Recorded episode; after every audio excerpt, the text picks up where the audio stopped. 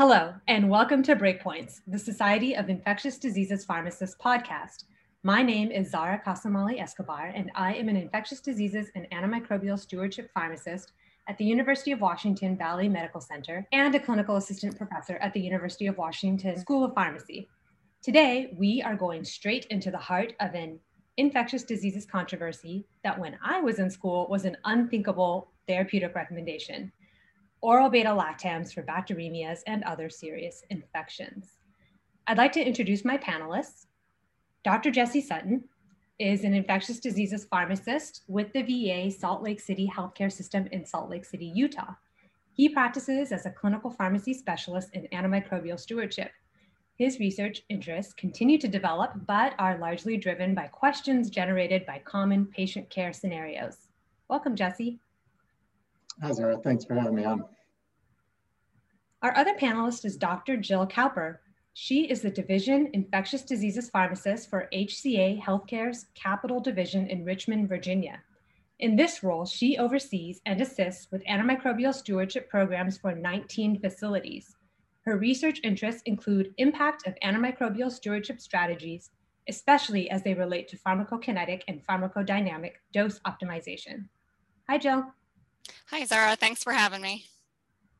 All right, so we're going to get right into this and talk about this clinical scenario that we all see a lot of, which is a gram negative bacteremia for which a patient is treated with ceftriaxone, and then after about three or four days, they're ready for discharge. Jesse, you published a recent study in JAMA looking at this very question across 114 VA hospitals, including just over 4,000 patients. About a quarter of them received beta lactam step down therapy after one to five days of parenteral antibiotics for bacteremia due to Enterobacterales. The remaining received a fluoroquinolone. Ultimately, what you reported was a combination of 30 day all cause mortality and 30 day recurrent bacteremia, which occurred at a rate of 4.4% in the beta lactam group versus 3% in the fluoroquinolone group. So the conclusion that you and your co authors drew was, and I'm going to quote you here Oral beta lactam antibiotics are a reasonable step down treatment option on an individual patient basis, primarily when alternative options are limited by resistance or adverse effects. So I just saw on Twitter an infectious diseases physician, in Allison Bond. She said, or she tweeted, that is not unreasonable is the equivalent of saying I love you in infectious diseases. So, Jesse, do you love beta lactams as oral step down therapy for bacteremia? And how has your investigation impacted your opinion on this issue?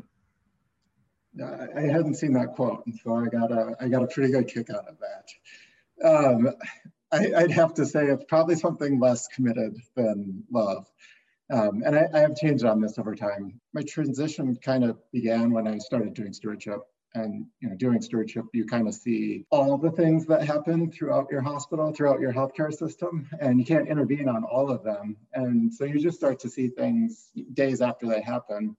Um, and this was one of those that uh, didn't happen infrequently. Um, people were you know you'd have a patient that would come in with pyelonephritis. Um, they get a couple days of IV antibiotics and they get switched to oral. And my anecdotal observations and just kind of um, semi-systematically following these patients and seeing how they did, um, that it, it, seemed like they're doing okay. There was not people that were immediately dying or having recurrences at a high rate. Um, and then, you know, so that kind of triggered me to look at what information is out there. And there, there wasn't much. I mean, this was before all the, the observational studies that we have right now. I mean, I think that's where I was at when we designed our study, um, thinking that this might be okay, uh, especially for some patients and for some sources. But I still had a lot of questions. Um, you know, really, who and when do these observations apply? If you know, are, are the difference in outcomes is it just so small that if you have a small sample size, you're not catching uh, a potentially meaningful difference. And so I'd say our, our study and the meta-analysis, I've, I found the results um, reassuring. And I'm referring to a meta-analysis that was done by Punjabi and colleagues, which included several, I think it was seven or eight observational studies, and it was published shortly before or a year or so before ours came out. And the results were largely consistent. Mortality rates in our study were 3% in the beta-lactam group and 3% in the comparator group. And in the meta-analysis, it was about 4% in the beta-lactam group and 5% in the fluoroquinolone or fluoroquinolone and trimethylsulfamethoxazole group. Mm-hmm. Recurrent bacteremia rates in our study were 1.4% with beta-lactams and a half percent with fluoroquinolones, and then about 2% with beta-lactams versus 1% fluoroquinolones in the meta-analysis. And so, you know, I find these data reassuring in the sense that poor outcomes were overall rare, and then comparatively, they're, they're not drastically worse. And again, this is the context of people usually got three, four, five days of IV antibiotics before being switched. So I find these data reassuring. I still have unanswered questions on this topic. Uh, you know, I'm not completely confident this effect is due to oral beta lactams as opposed to, uh, you know, other reasons like people were completely cured by the time that they were switched. And, and the recurrent bacteremia rates were twice as high with beta lactams. These rates are still low comparatively and overall. And this could be due to, to bias or confounding, or it could be that beta lactams are slightly. So forgive me, I'm long winded, but all that to say, uh, I don't self identify as a enthusiastic supporter of oral beta lactams for step down over all other alternatives. You know, I, it's not necessarily we should do this. This is the go-to. I, I mentally don't, you know, in giving a, a beta lactam, I don't think of them as equivalent pharmacokinetically, pharmacodynamically. I'm a little bit more on edge or cautious about it. I, do consider them a treatment option though, um, especially for certain sources and, and, patients. And we do use them at my institution not infrequently. So I, I do think that that quote that they're reasonable can be interpreted somewhat literally rather than I love them. Great. So it, it, sounds like you support polyamory when it comes to your antibiotics for or your choices for step down therapy um, which I think many, many of us can relate to. Um, so one of the principal concerns about oral beta-lactams in bacteremias is their bioavailability. And Kucers, our, our go-to text for infectious diseases pharmacists, quotes bioavailability for cefpodoxime as 50%, cefdinir in suspension as 25%, cephalexin at almost 100%, and amoxicillin at over 90%. So Jill, does the bioavailability of each individual agent change your opinion or willingness to treat bacteremia with them? Yeah, Zahra, I, th I think this is a great question. Um, it is something that I consider when I'm making recommendations on using one oral beta-lactam over another for bacteremia. Um, as you mentioned, cephalexin has a bioavailability of up to 100%, and amoxicillin has a bioavailability that reaches 92%. Um, these are really great and are higher than some of our conventional quote unquote high bioavailability antibiotics such as Cipro and azithromycin even. Um, but as ID pharmacists, we, we tend to, and rightly so, you know, focus on several other important PKPD factors when it comes to choosing one antibiotic over another. And bioavailability is really just one piece of the puzzle. So um, I th think we see that from some of the studies out there that have shown some conflicting findings. For example, an article by Tamma and colleagues found no differences in clinical outcomes between patients converted to high versus low bioavailability agents in uncomplicated Enterobacterales bacteremia. Uh, Mercuro and colleagues also found no differences in stepping down to a fluoroquinolone versus an oral beta-lactam, again, uncomplicated gram-negative bacteremia. Uh, Jesse study, no difference in outcomes between fluoroquinolones and trimsulfa compared to our oral beta-lactams, uh, but primary source of infection there was urinary though, so uncomplicated again. Um, an article by Kutob and colleagues evaluated oral antibiotics for definitive therapy of gram-negative bloodstream infections and found that the risk of treatment failure increased as the bioavailability of the oral antibiotic decreased. Um, now, these were primarily urinary sources of infection, so again, uncomplicated. And there were a variety of different oral beta lactams prescribed, but compliance with the oral antibiotic was, was not measured since this data was based on discharge uh, notes. Um, Punjabi and colleagues performed a meta-analysis comparing fluoroquinolones versus oral beta-lactams for step-down therapy in Enterobacterales bacteremia. And they found, um, or they also found an increased risk of infection recurrence with oral beta-lactams. What they attributed this to is one of two things. Uh, one of those being more frequent dosing required with oral beta lactams leads to poor compliance, which we know would lead to suboptimal exposures, and may have actually been one of the issues in the study by Kutob and colleagues.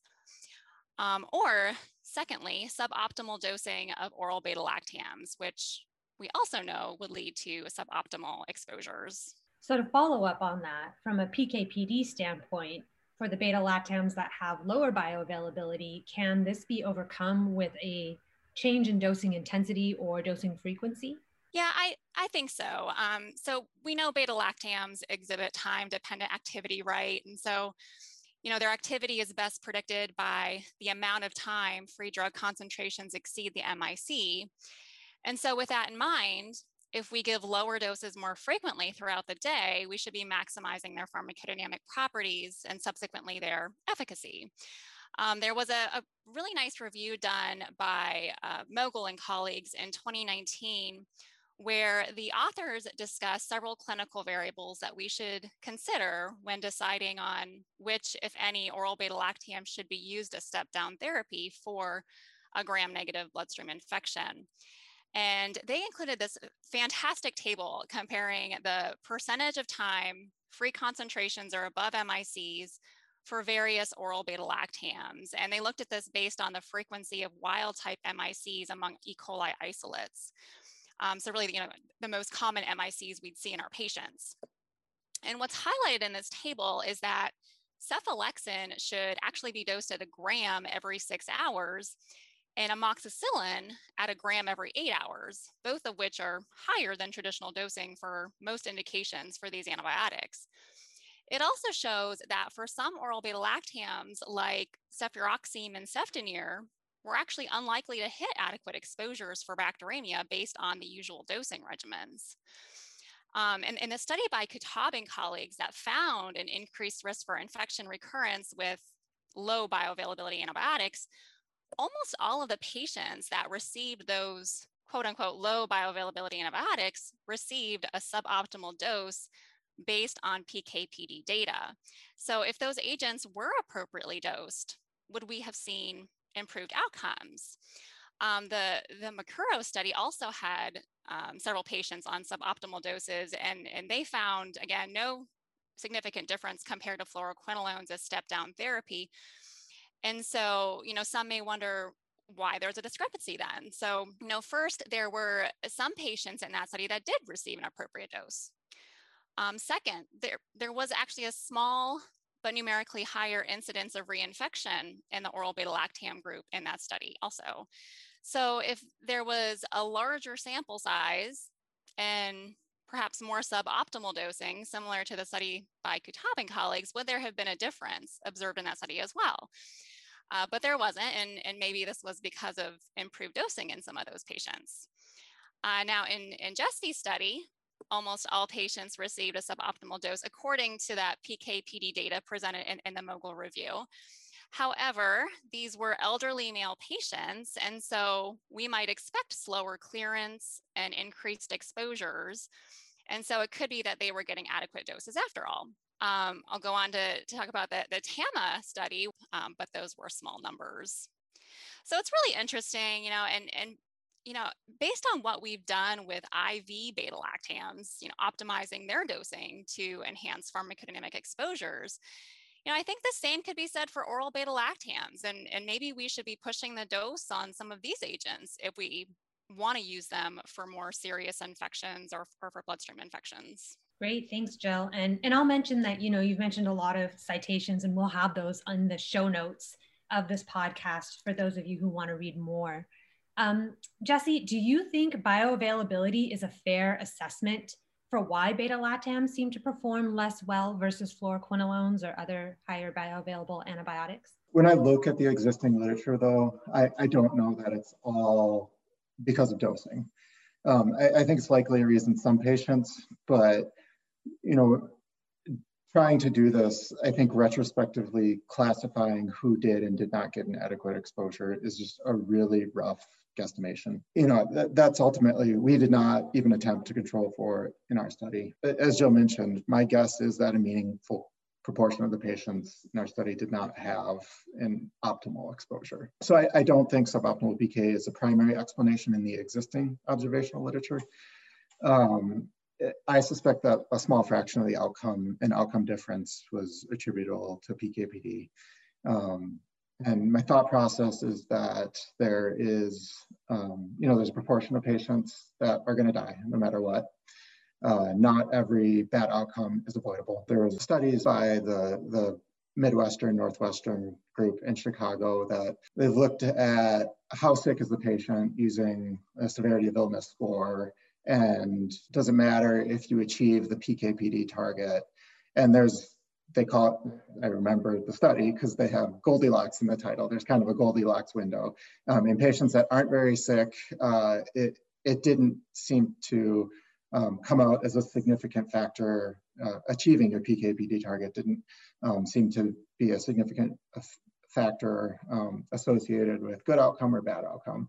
Um, and then on the other side, uh, patients that were really sick, uh, achieving the PKPD target um, didn't you know, by itself prevent death. There are some patients that are going to have a recurrence of infection or recurrence of bacteremia no matter what.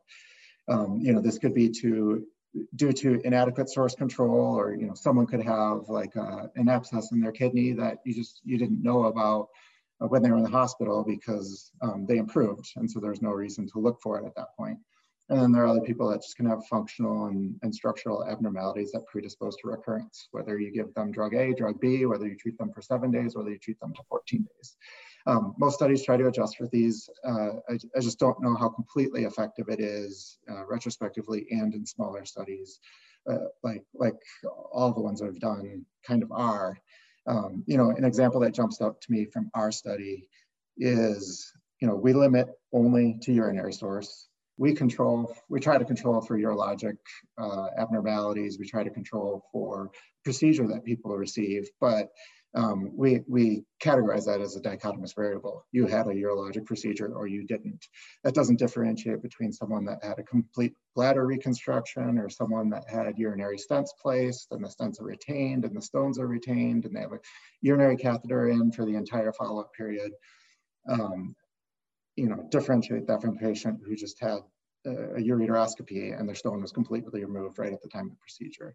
Um, we deal with those patients the same in the analysis. And so uh, that's just, you know, that's a limitation of literature. I think bad outcomes were very rare in these studies. And I just think that it leaves a very small fraction where the outcome was, was modifiable due to the drug that was selected and then the dose so I, I, my interpretation of the existing literature is that it's really patient-specific factors, bias and and confounding that um, were bigger factors. And that's not to say that PKPD had no influence. Um, I think you know I want to differentiate interpreting the past literature with what I think should be done going forward. Uh, I think if you're going to use these, you shouldn't say like, oh, it doesn't matter, so I'm just going to give any dose and, and move on. You know, if you're going to if you're going to use it, I, I do think we um, should be attempting to, to optimize PKPD. Um, and I think, you know, if you change around some factors like the infection source, the, their source control status, um, the time, if, if, we're switching people to um, oral beta lactams earlier, you know, earlier than three, four, five days, then I think this, this fraction of patients where PKPD matters I suspect it would increase. Um, and so, you know, Jill talked about the the Mogle review article. I think they do a very nice job kind of walking you through how to think about this. Um, and, and so I'd, I'd, refer people to that. Uh, but I, think it's also important to keep in mind that oral beta lactams and their, and the recommended dosing regimens that you look up in, in references, um, they weren't designed or approved to, to treat bacteremias. Um, and so you need to take those and the breakpoints too for what's considered susceptible. They're not intended for, for bacteremia, and so they need to be taken with a grain of salt.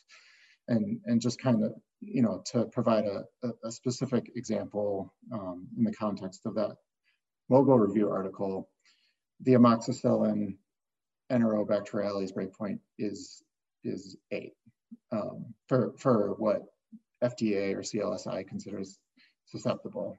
Uh, per the Mogle article, the maximum MIC um, that you should be using this in uh, in order to achieve your PKPD target is an amoxicillin Enterobacteriaceae or Enterobacterales MIC of one. That's using a dose of one gram Q8.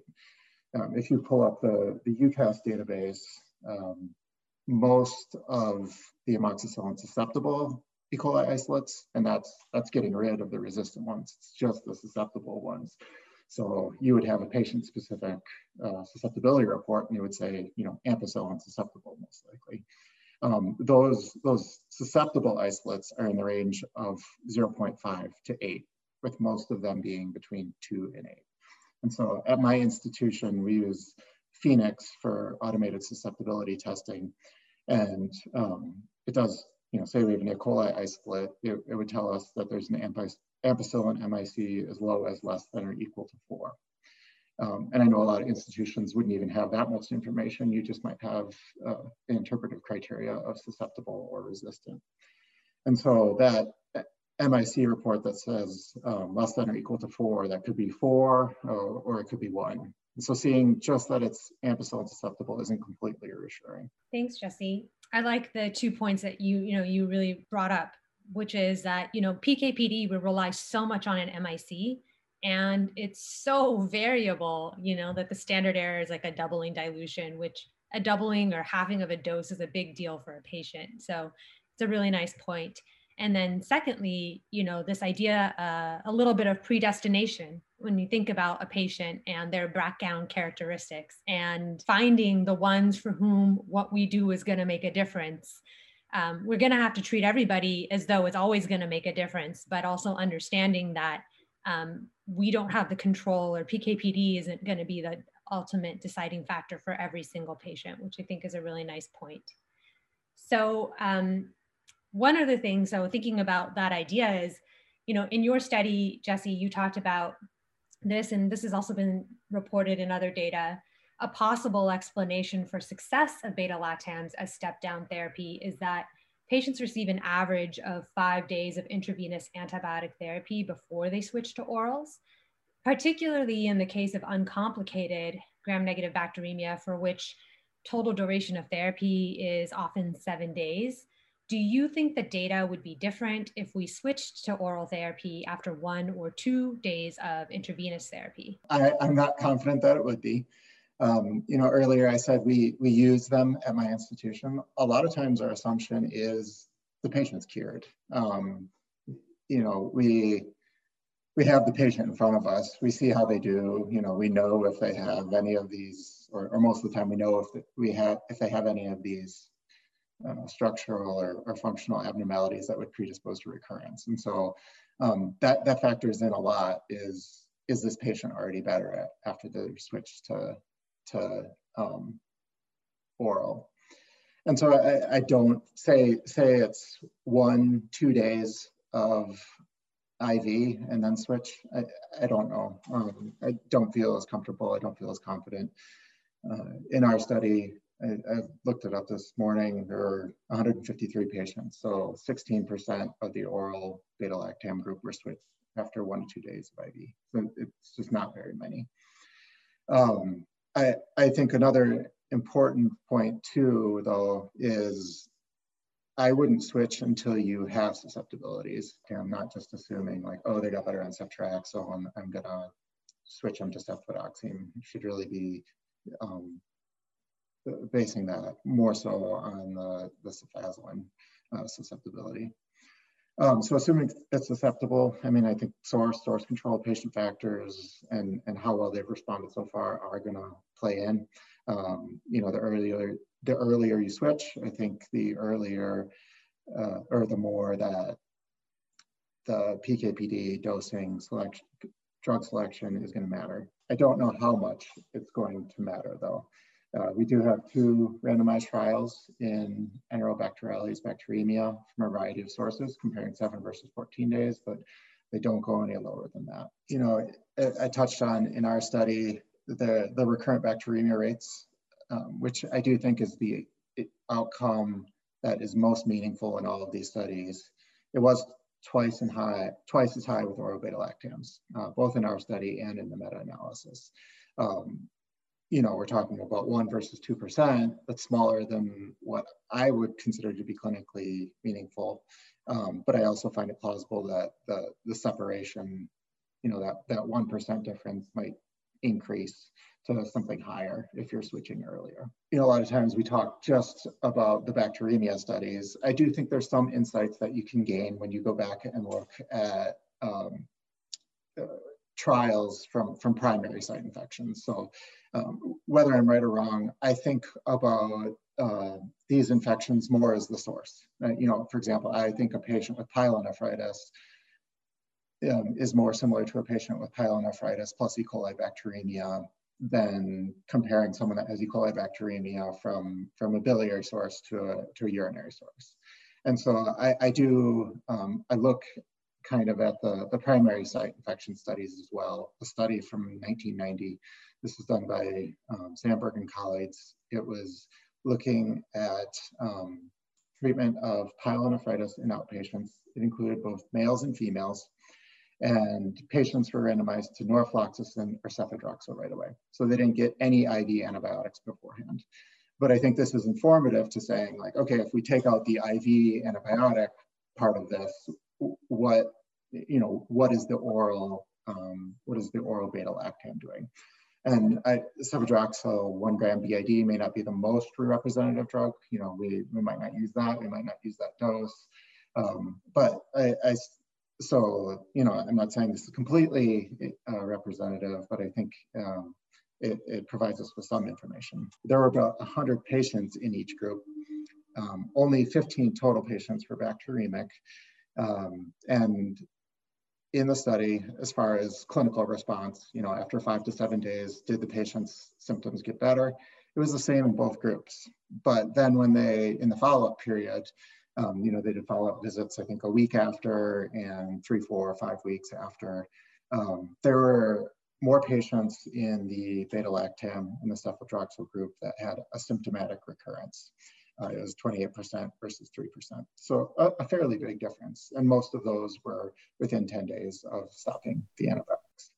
So again, I don't know that that, that I mean, that study doesn't directly address the question, but I do think it provides some information on how well um, upfront treatment with a PO beta lactam would work. It makes me um, a little bit more leery about um, you know earlier switches to to PO beta lactams. Yeah, I'll chime in as well, Zahra. And I, I think this is an important question that actually brings up another question I, I, I think needs to be studied. So, you know, first looking back at, again, that study by Kutob and colleagues where, where treatment failure was associated with their category of bioavailable um, agents, uh, there was no difference in, in treatment failure between patients who received less than five days versus five days or more of appropriate IV therapy before stepping down to an oral agent. It was 10% versus 9%.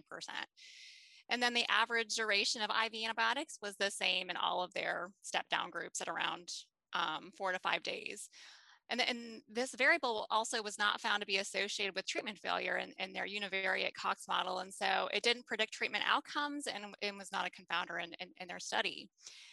Um, in the Tamma study, the, the large majority of, of their patients had a short course of IV therapy at a median of three days. However, total duration was 14 days. And again, these patients had source control, they had a susceptible organism. They were able to take oral and their Pitt bacteremia score was one or less. Um, almost half were, were urinary sources. And so these were uncomplicated cases.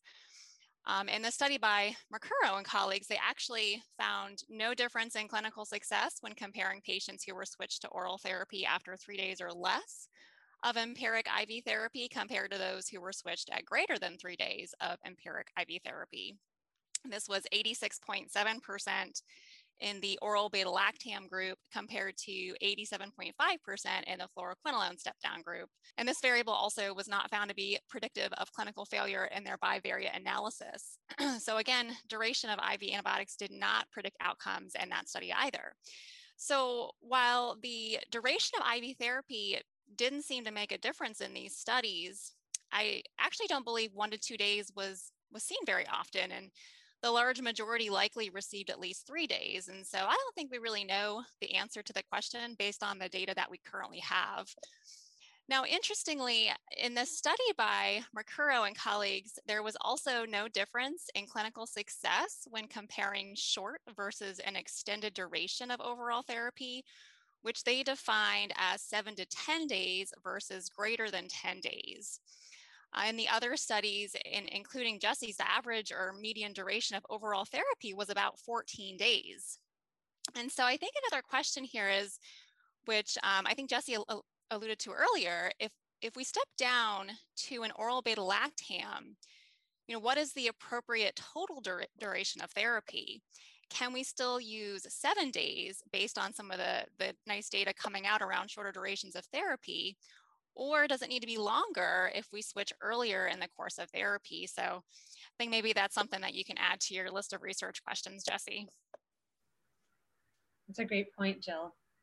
So the pendulum has swung pretty strongly away from fluoroquinolones because of multitudes of black box warnings for tendonitis, myasthenia gravis exacerbation, peripheral neuropathy, aortic aneurysm rupture. Um, aside from this scary list of complications, do you think that this swing, the swing away from the fluoroquinolones is merited? Yeah, I, I think we've all become pretty familiar with the, the issues with the fluoroquinolones. You know, first for, for anyone who wants actually a really nice timeline of the FDA warnings, I would encourage you to pull the recent article written by Monica Mahoney in CID. It was really well done. I think she does a nice job in highlighting where fluoroquinolones still actually have a place in therapy. Um, but yes, you know, I believe that the FDA does a nice job in reviewing and assessing side effects of medications and releasing warnings around those when necessary. Know, for the fluoroquinolones, there are so many risks for side effects and collateral damage that, you know, if we can use an alternative drug that's safer, that's what I would reach for. And so just thinking about all the risks associated with fluoroquinolones, now, it kind of started out in 2008. There was a warning that came out regarding the risk of tendonitis and tendon rupture. Then in 2011, a box warning regarding worsening myasthenia gravis symptoms was added. Then in 2013, peripheral neuropathy was added as a safety warning. That was then followed by an advisory warning in 2016 around their use for uncomplicated infections. And the FDA recommended that fluoroquinolones not be used for uncomplicated infections if there were other treatment options. And then I think the last one was in 2018, where the FDA strengthened warnings around the risk of hypoglycemia leading to coma and made the risk of mental health side effects more prominent and more consistent across each of the fluoroquinolones. Of course, you know, we also know there are issues with C. diff. You know, they're one of the classes of antibiotics that are most strongly associated with an increased risk of C. diff infection. And of course, when someone has an initial C. diff infection, they have an increased risk for a recurrent infection, and that just goes on and on. So, you know, there's an enormous issue with fluoroquinolones and their risk for C. diff as well. And then resistance, you know, that's another problem when it comes to fluoroquinolones. When they arrived on the scene, they were very popular. They were broad spectrum. They had Pseudomonas activity. Uh, they had an oral formulation, high bioavailability, a lot of you know benefits to fluoroquinolones, and this led them to be one of the most commonly prescribed antibiotics, particularly in the outpatient setting. But all of us are well aware that as use of any antibiotic increases like the fluoroquinolones did, resistance then follows. And that's what we've seen, you know, is a large increase in resistance, mostly among the gram negatives like Pseudomonas and E. coli. And so like many other hospitals, you know, we've really focused on unnecessary use of fluoroquinolones. We know they have their place and they're appropriate in several cases, but they are overused. And so we really wanted to focus on reducing that unnecessary use where we have appropriate alternatives. And we've done a lot with this, um, which I'm sure is similar to other institutions, education, provider specific letters, um, implementing cascade susceptibility suppression, so collaborating with micro, and uh, removing them from order sets and guidelines where, where possible. One of the hospitals that I work with, they came up with this fantastic flyer to display to their healthcare providers and spread the message to discourage fluoroquinolone use. The title is fantastic. I wish I could take credit for it, but um, it came from the pharmacy team at Frankfort Regional Medical Center in Frankfort, Kentucky. So kudos to them. And the title is Fluoroquina Don't. It was a great idea, super catchy, and it was very effective. Yeah, I love that catchy title. And actually, I um, have been talking about it over here in Washington and attributing it to you. So now I will give the credit to uh, Frankfort Regional Medical Center. So much of the data in use of oral beta lactams in bacteremia is step down therapy in bacteremia due to a urinary source of infection.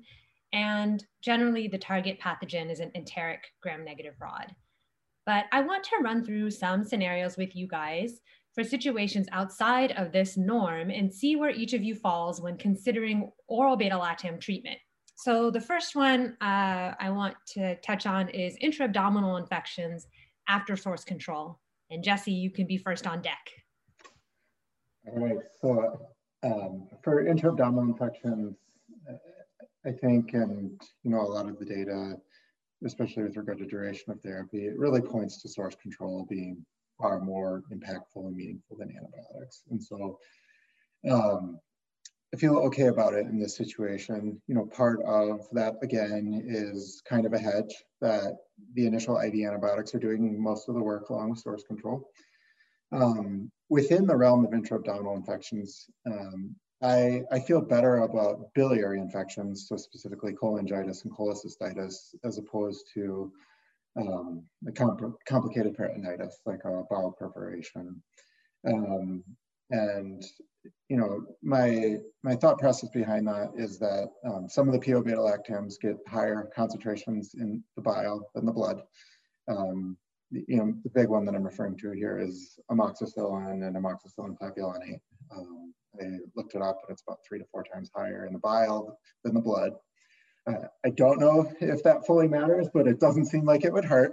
Um, so I find some reassurance there. And then um, there are some comparative observational studies, specifically in cholangitis uh, in patients that have received an ERCP, so had adequate source control. And um, you know, they report good outcomes using durations that are quite a bit shorter than seven days. Um, and, and a lot of patients in these studies are bacteremic, just, um, you know, with this disease state, the, the rate of bacteremia is very high. And so if you look at all these studies, it's, it's dozens per study. There's over 100 patients overall um, that are getting two, three, four days of antibiotics after uh, an ERCP. And so um, those are, are still some small numbers and there's probably differences in the patients that are given a short and long duration. But uh, again, I'm more comfortable switching to PO because I uh, don't know how much work the PO antibiotics actually have to do. Um, for a complicated peritonitis, I, I probably still prefer a fluoroquinolone or trimethoprim sulfamethoxazole, um, but I've, I've used oral beta lactams and I still I prefer them over doing OPAT for or outpatient parenteral antimicrobials, um, just a complete and arbitrary seven days if the patient's better. Um, and you know, if if I was stepping, especially outside of this urine source, if I was going to step down to an oral beta lactam to complete seven days, 10 days, 14 days. Um, I still uh, usually recommend doing three to four days of IV before doing that. Yeah, I agree with Jesse. You know, as long as the patient has adequate source control and is clinically improved after IV therapy, um, I will add that the, the second most common source of bacteremia and some of the studies mentioned previously were intra-abdominal behind urinary, of course. Great. Okay, so what about complicated skin and soft tissue infections like diabetic foot infection? Jill, why don't you start us? Yeah, so interestingly, you know, complicated skin and soft tissue infections haven't been represented well in studies to date on this topic. And I think that may be because of the rarity of secondary bloodstream infections with this indication. I'm also not aware of much literature for use of oral beta lactams for this indication when there isn't a secondary bacteremia. You know, diabetic foot infections, they're just a, a different entity than skin and soft tissue infections not associated with diabetes. And so I think we need to, you know, more carefully consider drug concentrations at the site of infection and the most likely or confirmed etiologic organism.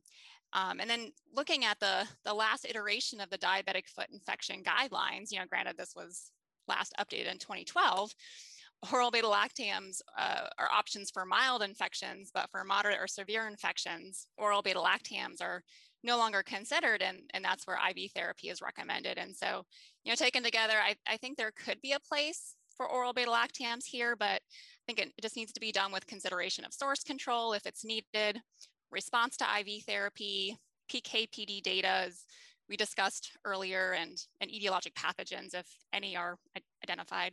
Yeah, I, I echo Jill's sentiment there, especially on diabetic foot infections. It's it's tough because there's just not a lot of data, and um, as far as we know, these these patients do have some special considerations. Um, I you know, I could see myself recommending it if, you know, you couldn't use any of the other oral alternatives that achieve um, the same concentration in the blood, whether given IV or PO, or if, you know, uh, outpatient parenteral antimicrobials just were not worth the risk or com completely infeasible. So there, there are some scenarios where I wouldn't completely write it off, but it wouldn't be my, my go-to. Um, I'm gonna I'm gonna pull the classic pharmacy move of not directly answering the question you asked, but but answering a different one, so I still sound kind of smart. Um, one situation that Jill mentioned that we do see sometimes, and it's not gram negatives, but strep bacteremia um, or beta hemolytic strep bacteremia from someone with uncomplicated cellulitis. Um, from from a PKPD standpoint, I I feel pretty good about beta lactams there. And that's primarily because the MICs to strep versus you know amoxicillin and cephalexin are quite low, um, lower than we see with gram negatives, lower than we see with staphylococcus species, lower than we see with enterococci. Um, and so um, I, I, feel a little bit more comfortable there. Um, note when I say that I'm I'm kind of ignoring how much drug gets to the skin, to the site of infection. Um, and that's, again, just a rabbit hole that uh, probably best we don't go down at this time. Um, there was a, small recent observational study um, kind of looking at this. This was in antimicrobial agents and chemotherapy, um, I think just in the last few months. And it was by a, a group from Advocate Health in Illinois. Um, they compared step-down treatment with fluoroquinolones versus oral beta-lactams in patients with uncomplicated streptococcal bacteremias the most common source of infection was was skin in this situation. In this situation, it was, it was still only about 80 patients, and and they did receive several days of IV beforehand, but cure rates were 92 to 93 percent in both groups. And so it's not much data, but it does kind of match up with um, the expected PKPD data.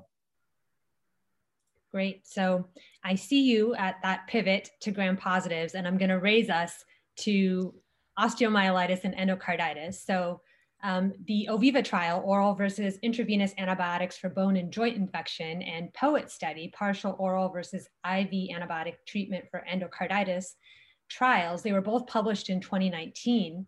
So have these studies changed your feelings about beta lactams and these more, um, I guess I would call them complicated infections that are really more re related to gram positive versus gram negative organisms?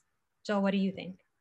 Well, yeah, I'll go ahead and start with the, the POET study. And I, I, think there are a few important things to keep in mind with this one. So first off, it was a great study, right? Randomized, multi-center. It, it was in Denmark. And it was looking at the, the efficacy and safety of partial oral therapy of left-sided infective endocarditis compared with continued IV therapy. Now, patients received at least seven days of IV antibiotics they had to have had a satisfactory response to initial therapy based on several variables. And those with a BMI of greater than 40 or those with reduced compliance were excluded. Also, these were not IV drug users. Less than 2% of the population had a history of IV drug use. And these were all relatively susceptible gram-positive organisms. Large majority were strep species, about a quarter were Enterococcus faecalis, and another 20% were MSSA.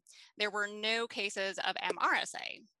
So compared to some of the endocarditis patients that we may see in some of our hospitals, this was a relatively healthier group of endocarditis patients with more susceptible organisms than what we might encounter here in the US. Also, the oral regimens that patients were switched to consisted of two antibiotics from different drug classes. And so this could include an oral beta-lactam with fusidic acid or rifampin, moxifloxacin, linezolid, or clindamycin. And it's also, I think, very worth noting that the doses of the oral beta lactams were higher than standard doses. Amoxicillin was given at a dose of a gram four times daily, and dicloxacillin was also given at a dose of a gram four times daily. So, again, much higher than what we would use for less severe infections. And um, for those of you who are familiar with the POET trial, you already know that oral therapy was found to be non inferior to continued IV therapy with respect to their primary outcome, which was a composite of all cause mortality and other complications like unplanned cardiac surgery, embolic events, and bacteremia relapse. And so I do think, you know, there could be a place for oral beta lactams in the treatment of endocarditis, but it really should be selected for the right type of patient, at least a week of IV therapy, if not longer, based on the patients in the POET study. Um, also clinically responded to IV therapy, um, importantly, likely to have good compliance since the dosing would be four times daily. And then obviously the causative pathogen has to be susceptible to oral options. So I don't think we'll be able to use it often in clinical practice, but I am certainly optimistic that we may be able to eventually find a good patient, a right fit, you know, that might qualify based on the POET studies criteria. Yeah, I, I think that was a really nice summary uh, of POET by Jill. Um, and I, I, I, agree with that. And I do recall too that they did measure beta lactam concentrations um, in that study. And again, most of it was, was streptococcus, but um, they were able to achieve therapeutic levels. Um, and so I think that's encouraging for, um, e even if people aren't ready to do that clinically, I think it's also encouraging for, for more studies and future studies, and specifically looking at oral beta lactams if people are interested in that. Awesome. Jill, that was an incredible, incredible summary of the POET study. And I agree with both of what you guys have said. Um, and, and I think back to what Jesse said, that the, the patient that we're going to find for POET is clearly a Goldilocks patient, especially compared to who we see uh, in the United States with endocarditis. So Jesse, uh, why don't you walk us through and tell us what you think about um, Oviva and osteomyelitis? Yeah, so Oviva was a randomized trial of about a thousand patients. It included patients that had a variety of bone and joint infections and a variety of source control strategies here. So um, we're talking about a fairly heterogeneous group, uh, people that had you know, primary osteomyelitis, patients that had prosthetic joint infections. Uh, patients were randomized to either oral antibiotics or continued IV antibiotics to complete six weeks of primary therapy. So um, idea would be a patient comes into the hospital, they get started on IV antibiotics. Um, within seven days of either their source control procedure or starting IV antibiotics if they didn't have a source control procedure. Then they were either stepped down to oral or um, continued on IV antibiotics. After the six weeks, management was just up to the to the treating team as far as suppressive um, uh, suppressive therapy or no suppressive therapy. And so um, over 50% of the organisms in this study were staphylococci, so either Staph aureus or coagulase negative staph. And then the remaining organisms, there was, there was a pretty wide distribution of gram positives and gram negatives. Um, the primary outcome was treatment failure, and it occurred in 1.2% of the patients with IV and 2% of the patients with oral, so less than a 1% difference here. Um, uh, of note, early discontinuation rates of whatever the patient was, was randomized to um, that occurred more often in the group of patients that received IV antibiotics. Um, so 19% of the time with IV antibiotics, they had to stop early um, versus 13% with oral antibiotics. And then um, they, they, pointed out specifically here that IV catheter related complications um, we're, we're naturally lower in the oral beta-lactam group, 1% uh, versus 9%.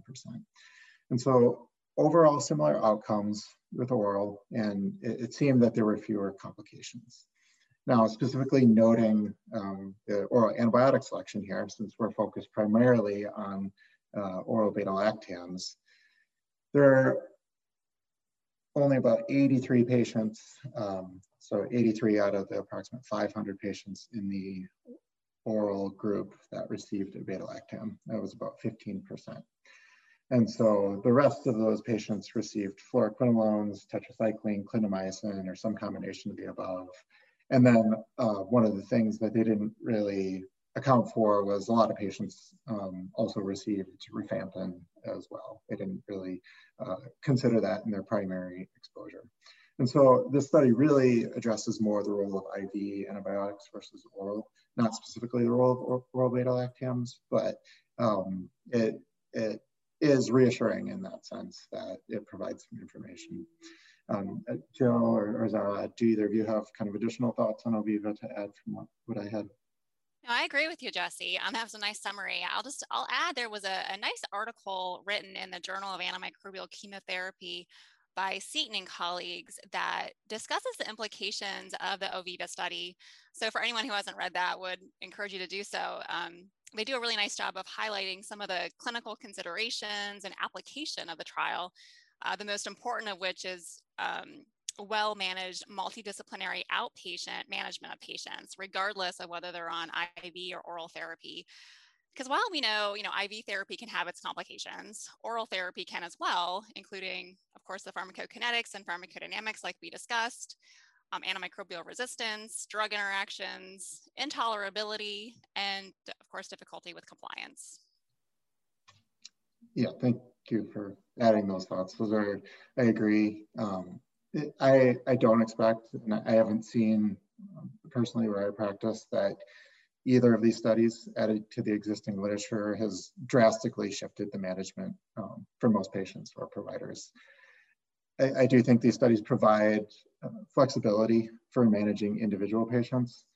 Um, and I, I, do think it's important to point out, uh, and the authors of POET, Oviva, and, and all the review articles, they really do point out that this preference for IV was was an arbitrary starting point. It, it, I think it was a reasonable arbitrary starting point, but there were, it wasn't based on evidence that oral is worse.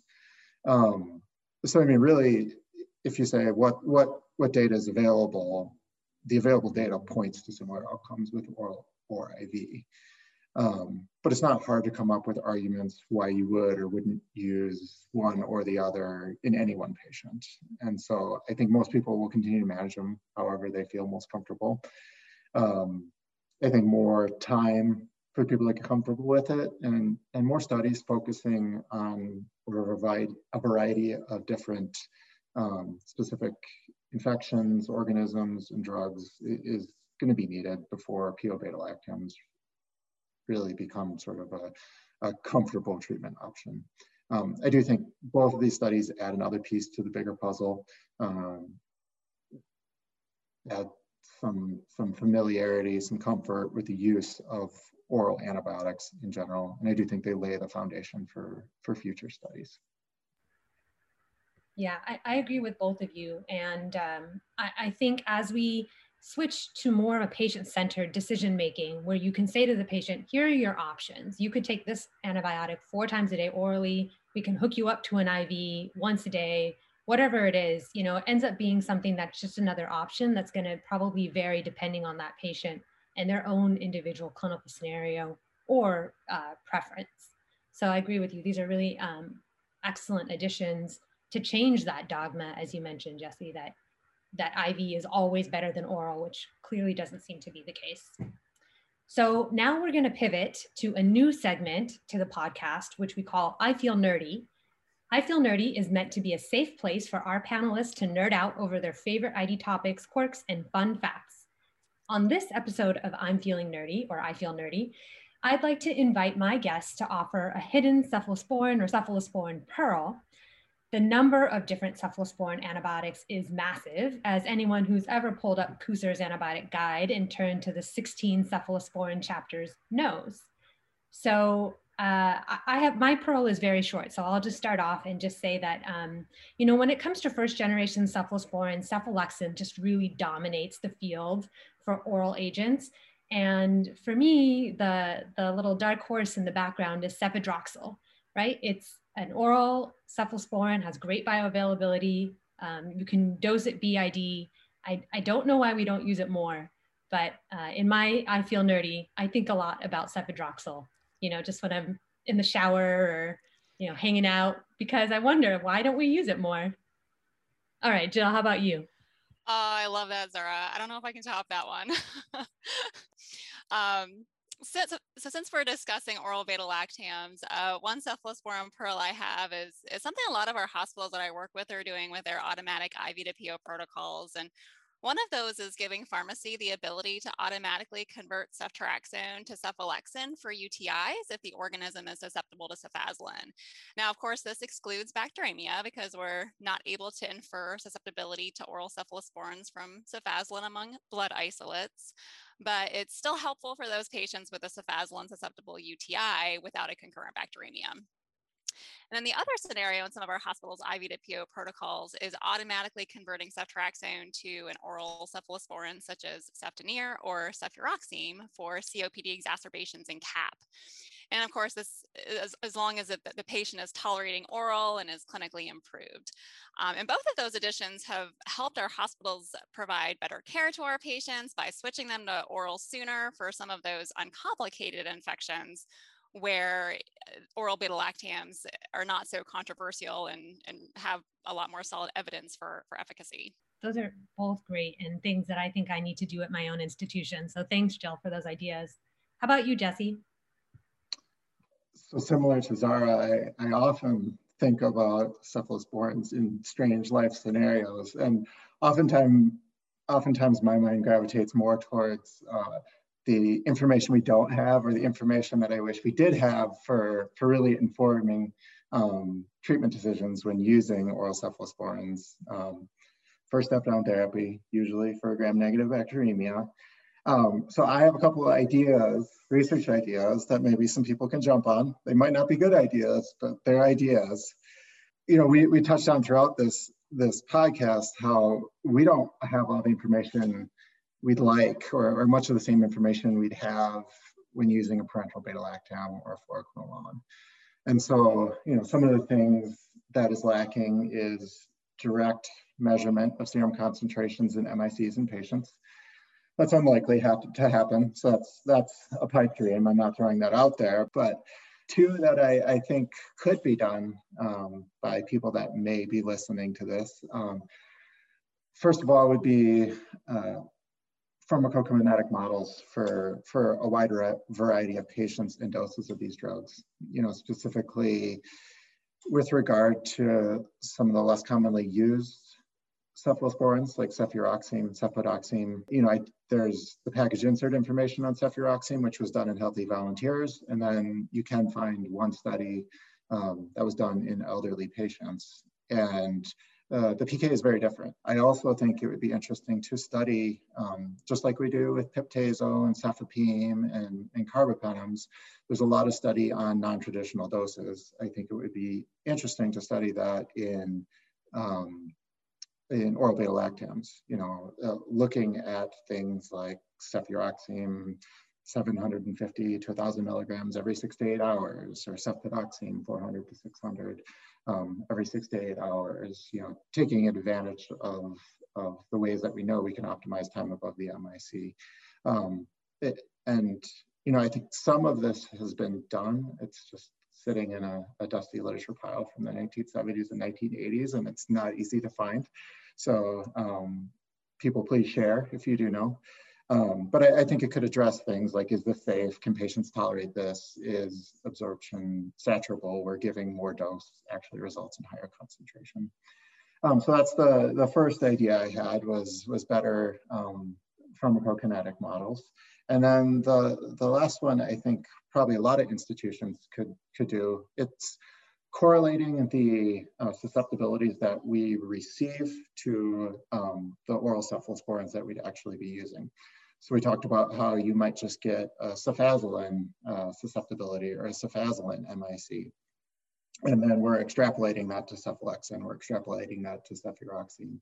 Um, so I think any institution that has a microbiology lab and has some learners or they're, they're willing to work with you, um, you could take a sample of your Enterobacterales isolates, um, whether it's just the, the bacteremia isolates or any urinary isolates. And in the background, you could do um, uh, broth microdilution of cefazolin, ceftriaxone, um, cefuroxime, cefpodoxime, whatever oral beta lactams that you're interested in. And, and you could do this for strep or other organisms as well and it could um, help you correlate. You know, I when I have a cefazolin MIC of two, what does that mean for cephalexin? What does that mean for for cefpodoxime? So those are my pearls.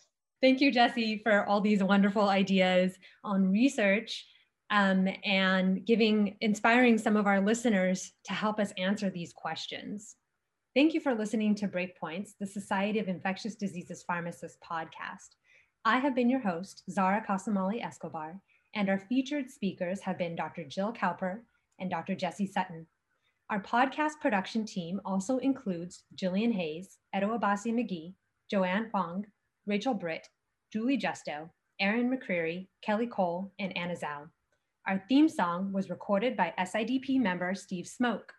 You can subscribe to Breakpoints on Apple Podcasts, Stitcher, or wherever you get your podcasts. Thanks for listening and helping SIDP achieve our vision of safe and effective antimicrobials for now and the future.